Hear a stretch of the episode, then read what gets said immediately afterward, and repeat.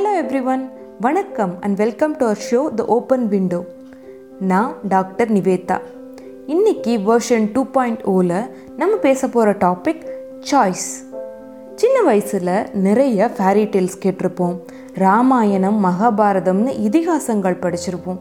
எல்லாத்துலேயும் ஒரு hero character ஒரு வில்லன் கேரக்டர் கண்டிப்பாக இருப்பாங்க இல்லையா? ஹீரோனாலே ரொம்ப நல்லவர் வில்லன்னா தீமையின் அம்சம்ன்ற மாதிரி. ஆனால் கொஞ்சம் பக்குவம் வரவும் ஒரு ரியலைசேஷனுக்கு வரும். பிளாக்காகவும் ஒயிட்டாகவும் உலகத்தை பார்த்துக்கிட்டு இருந்த நம்ம உண்மையில் அப்படி இல்லை. எல்லாமே பிளாக் அண்ட் ஒயிட் மிக்ஸ் ஆன ஷேட்ஸ் ஆஃப் கிரே தான்னு புரிஞ்சுக்கிறோம். வில்லன் ஹீரோ ரெண்டும் தனித்தனி ஆள் இல்லை. எல்லாருக்குள்ளேயும் ரெண்டு வருஷனுமே இருக்குது இடத்தை பொறுத்து சூழ்நிலைகளை பொறுத்து நம்ம ரோல் மட்டும்தான் டிஃபர் ஆகுது. கடவுள் பாதி மிருகம் பாதி கலந்து செய்த கலவை தான் நம்ம எல்லாருமே. அப்போது எதுவுமே நம்ம கண்ட்ரோலில் இல்லையா? எல்லாமே விளங்க முடியா கவிதை தானா இருக்குங்க சாய்ஸஸ் நம்ம எந்த பாத்திரத்தை ஏற்று நடிக்கணுன்ற சாய்ஸ் அது எப்போதும் நம்ம கையில் தான் இருக்குது நாயகன் மேலிருந்து நூலினை ஆட்டுகின்றான். நாமெல்லாம் பொம்மை என்று நாடகம் காட்டுகின்றான்னு வாலிசார் வரிகளை சொல்லிட்டு எஸ்கேப் ஆகிட முடியாது. ஏன்னா நல்ல ரோல்ஸை சூஸ் பண்ண வேண்டிய ரெஸ்பான்சிபிலிட்டி அது நம்ம கையில் தான் இருக்குது நீங்கள் இந்த கதையை கேட்டிருக்கீங்களா? ஒரு வயதான முதியவர் தன் பேரனுக்கு ஒரு கதை சொல்லிட்டு இருந்தாராம். அது ஒரு போரை பற்றின கதை. ஒவ்வொருத்தரோட மனசுக்குள்ளேயும் நடக்கிற போரை பற்றின கதை. நம்ம எல்லாருக்குள்ளேயும் இரண்டு ஓநாய்கள் இருக்குது இந்த இரண்டு ஓநாய்களும் எப்போதும் ஒன்றை ஒன்று வீழ்த்த போராடி சண்டையிட்டுக்கிட்டே இருக்கு.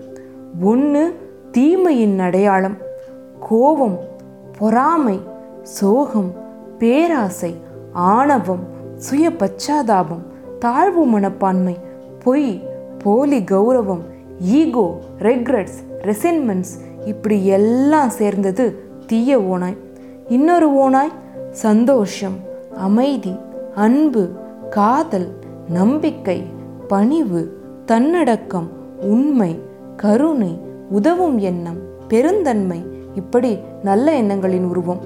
இந்த ஓநாய்களை பற்றி தாத்தா சொன்ன உடனே பேரன் கேட்குறான் தாத்தா சண்டையா? யார் தாத்தா இந்த சண்டையில் ஜெயிப்பாங்க? அப்படின்னு. தாத்தா சொன்னாராம் நீ எந்த ஓநாய்க்கு உணவு அளிக்கிறாயோ அந்த ஓனாய் தான் ஜெயிக்கும். இதை ப்ராக்டிக்கலாக எப்படி புரிஞ்சுக்கலாம்?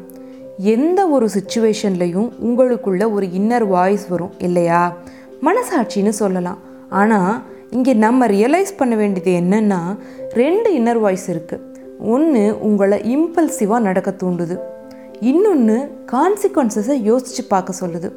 பெரும்பாலான நேரம் இந்த குட் வுல்ஃப் வாய்ஸ் சொல்கிறது நமக்கு ஏற்புடையதாக இருக்காது. ஆனால் காது கொடுத்து கேட்க ஆரம்பிச்சிட்டா.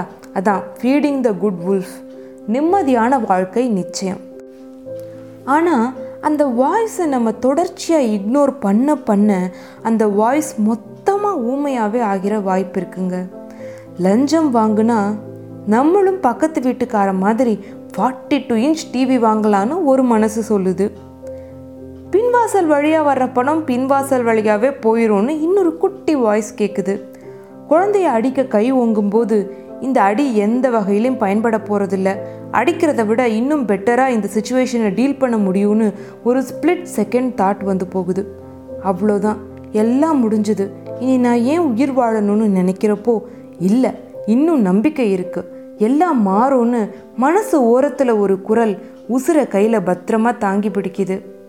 தம் அடிச்சாதான் மச்சி கெத்து அப்படின்னு உங்கள் ஃப்ரெண்ட் சொல்லும்போது தியேட்டரில் படம் போடுறதுக்கு முன்னாடி அட்வர்டைஸ்மெண்ட்டில் இருமுற அந்த ஆளோட முகம் ஞாபகத்துக்கு வந்து போகுது.